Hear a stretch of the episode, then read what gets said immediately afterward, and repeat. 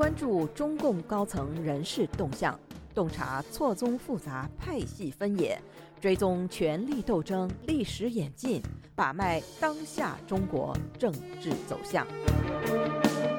请收听《夜话中南海》。听众朋友们好，欢迎收听美国自由亚洲电台《夜话中南海》节目，我是节目的播讲人和撰稿人高鑫。我们今天所要播讲文章的题目是“让邓普方销声匿迹”，习近平报了五年前的一箭之仇。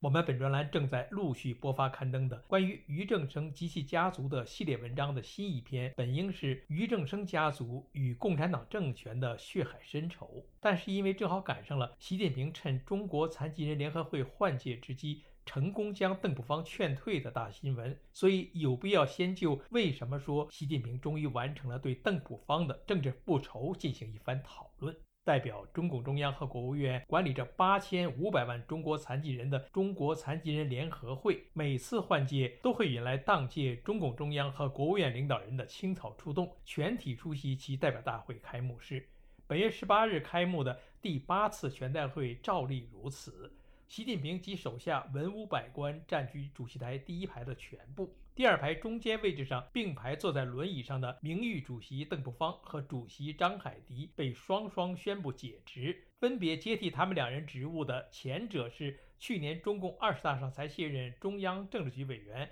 中央书记处书记、中纪委第一副书记，随后又在今年三月召开的两会期间卸任国家监察委主任职务的杨晓渡。后者是自立自强的优秀残疾人代表陈凯。其实，由这个叫陈凯的顶替张海迪，是早在今年三月的中共两会召开之前，即已经被习近平当局预定的安排。十四届全国政协常委名单里，张海迪没有被安排连任，陈凯则成为十四届全国政协常委会里的新面孔。比较对照半年多前才出台的十四届全国政协常务委员会名单中的所有成员，无论连任还是新任，都有与张海迪同龄者。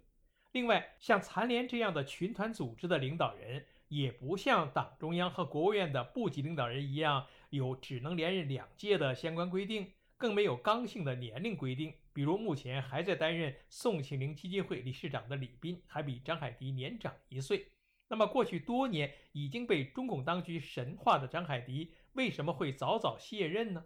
原因应该就如外界媒体报道的标题中所揭示的那样。去邓台席，在能够成功劝退邓普方的前提下，自然也不能让长期以来都被视为邓普方代言人的张海迪继续留在残联主持人的岗位上。有一篇标题为“去邓台席，邓普方、张海迪卸任残联主席，习旧部接替”的综合报道文章中举例证明，近年来。中共去邓台席越演越烈，比如2018年北京的一个画展中，将在深圳画圈的老人描绘成了习仲勋；而深圳蛇口的改革开放博物馆中撤去了邓小平的浮雕，将开国领袖中的邓小平的雕像换成了习近平雕像。此文所说的故事发生在2018年8月，当时法广刊登了一篇报道文章，北京展出一幅画作，篡改历史，习仲勋变成深圳特区之父。说的是，为了庆祝改革开放四十周年，中国国家美术馆正在举办“大潮起珠江”庆祝改革开放四十周年全国美术作品展，展出的作品总共有二百五十六件，但其中一件作品叫做《早春》的，却引起了中国网民近日来的热议，因为《早春》里面描绘的人物明显的少了一个重心人物，时任党主席兼国务院总理的华国锋。站在画中央的却是容貌几乎与现任中国领导人习近平一个模样的习仲勋及习近平的父亲。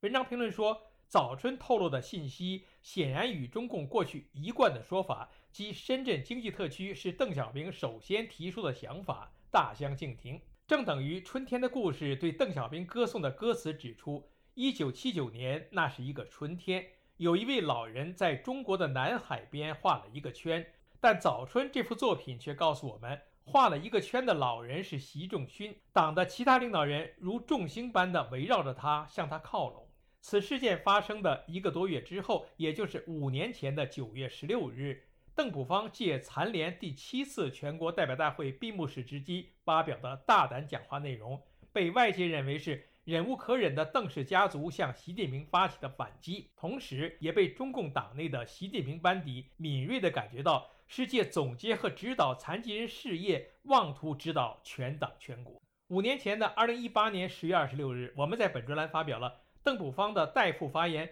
明显是在提醒和警告习近平当局一文。文中强调了邓普方此前在残联第七次全代会闭幕式上的讲话内容中所强调的。我们要长期坚持处于社会主义初级阶段这个基本判断，虽然是十九大上出台的习氏新党章中继续保留的，但事实上却是习近平在具体的内政和外交，特别是外交政策上并没有遵循，甚至是完全背道而驰的。邓普方讲话的这段原文是：我们要坚持长期处于社会主义初级阶段这个基本判断。小平同志说过。我们搞社会主义才十几年，还处在初级阶段，巩固和发展社会主义制度还需要一个很长的历史阶段，需要我们几代人、十几代人，甚至几十代人坚持不懈的努力奋斗，绝不能掉以轻心。为什么要这样讲？为什么要讲几十代？就是要强调这个阶段的长期性、艰巨性、曲折性和复杂性。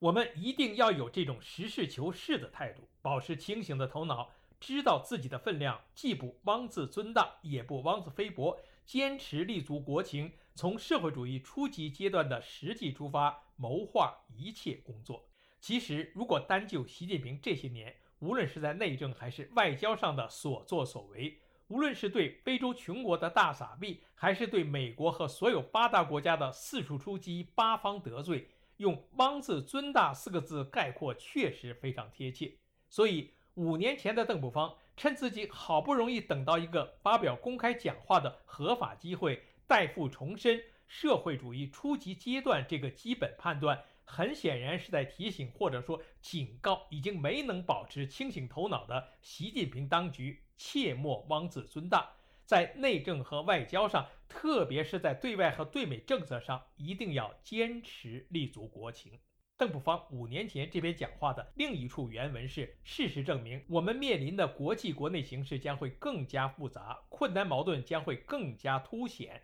在国内要实现高质量发展，让人民过上更好的生活；国际上不稳定、不确定因素增多，要坚持和平发展的方针，争取合作共赢的国际环境。这个时候，要害是把中国自己的事情办好，把邓普方。如上这段引文和前面引述的对社会主义初期阶段的实际出发、谋划一切工作这句话加在一起分析，是谁都会将此与当今圣上习近平饱受党内外诟病的对外政策联系起来。言下之意，你习近平只不过是第五代而已，有什么资格妄自尊大？话里话外，无疑是在暗批习近平在谋划一切工作的时候没有坚持立足国情。没有从社会主义初级阶段的实际出发，更具体的讲，就是在旁敲侧击地指责习近平的对外政策不切实际。在五年前的这次公开讲话中，还说，经历了四十年风雨兼程，我们对改革开放和中国特色社会主义的发展规律有了更深刻的认识。现在我们可以充满信心地说，改革开放开启了一个大时代，它不仅推动一个。古老东方民族的伟大复兴，还将推动东西方文明的平等交融，从而对世界有所贡献。后人的责任就是要延续这个大时代，推进这个大时代，让它绽放出更加灿烂的光芒。邓普方这里说的大时代，就是针对习近平的所谓新时代而言。邓普方所要向世人昭示的观点，显然是中共政权的统治时期，从建政直到文革结束，是所谓毛泽东时代；从邓小平倡导改革开放至今，再到今后，都是一个改革开放的大时代。所谓延续这个大时代，显然是在暗示他们邓小平的后代只会承认，无论是江泽民还是胡锦涛，无论是习近平还是未来的中共政权的新领导人。都是对邓小平改革开放大时代的继往开来，而不会承认他习近平为了区别于邓小平，甚至可以说是为了否定邓小平，至少是为了部分否定邓小平而创立的所谓新时代说。邓普方在他的这篇讲话中还说到，改革开放给中国带来了翻天覆地的变化，这是经济、社会、文化等全方位的变化，这是社会结构、利益格局、思维方式等深层次的变化，这是根本性、历史性、不可逆的变化。请读者和听众们用心体会这“不可逆”三个字。五年前的邓普方的意思就是说，邓小平倡导实施的改革开放给中国带来的全方位变化。无论是从哪个方面，无论是从经济社会还是政治文化，都是不应该再改回去的，都是不能再务必回原形的。事实上，习近平上台之后，对邓小平路线和政策的倒行逆施，几乎也是全方位的，在政治角度尤其如此。其在党内大搞个人独裁的行为和方式，也是当年被邓小平强烈否定的。上世纪八十年代，中国政治体制改革的核心内容是解决党政不分、以党代政问题。为此，邓小平提出了著名的党政分开思想。早在一九八零年刚刚掀起改革开放大潮时，邓小平即指出，党和国家现行的一些具体制度中还存在不少的弊端，妨碍甚至严重妨碍社会主义优越性的发挥。其中较为突出的就是党政不分、以党代政的问题。有些人可以核对一下，习近平从上台至今，不但只字未提过邓小平当年在十三大就确立的基本路线要管一百年，而且已经明目张胆的直接在十九大党章中删除了十二大至十八大党章中“党的领导主要是政治思想和组织领导”这句当年邓小平的重要指示，替换上了文革年代毛泽东的最高指示“党政军民学”。东西南北中，党是领导一切的。王岐山甚至发表公开文章，不点名的批判邓小平倡导的党政分开的恶果是弱化了党的领导。五年前的邓普方发表那篇讲话时的身份，不但已经不是名列党和国家领导人的全国政协副主席，而且连残联的具体职务也已经是因为年龄原因而只剩下一个名誉封号。同时，他这次讲话的直接受众也只是中国残疾人联合会第七次全代会的代表们，所以他的讲话的主要内容直接理解是围绕残联的具体工作内容。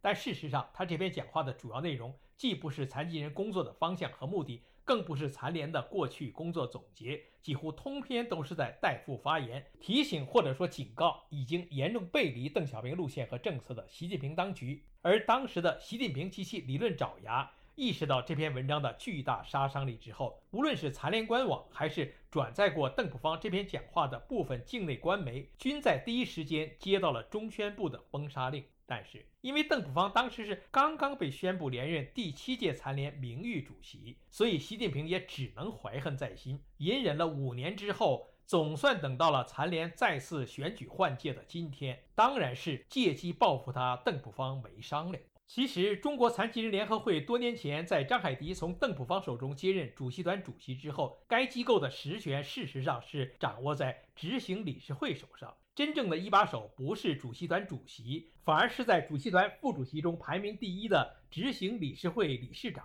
该理事会的理事长和副理事长都是由国务院出面任命，而正常情况下都是由在任理事长兼任的党组书记一职，则是由中组部任命的正部长级干部。先后担任此职的几个人中，有的是中央委员，有的是中央候补委员。既然全国残联的主席已经都没有实权，那么理论上讲，这个残联的名誉主席也应该是更没有实权。所以今天的邓普方被迫退位，交出的并不是什么具体的权利，而是他作为邓小平长子和残联创始人的影响力，无论是对残疾人事业，还是整个中国政坛。这几天，关于邓普方被习近平夺权的评论文章甚多，评论焦点都集中在防止有人再利用邓普方举邓小平改革开放的招牌抬邓压席。此话当然在理，但更重要的，或者说习近平如今以年龄为由劝邓普方退隐所要达到的最直接的目的是封他的口，因为中国残联名誉主席虽然只是一个可以说毫无实权的虚职。但却是整个邓小平家族过去仅存的一个对外公开发声的合法讲台。听众朋友们好，我们今天的夜话中南海节目就播讲到这里，谢谢各位收听，我们下次节目再会。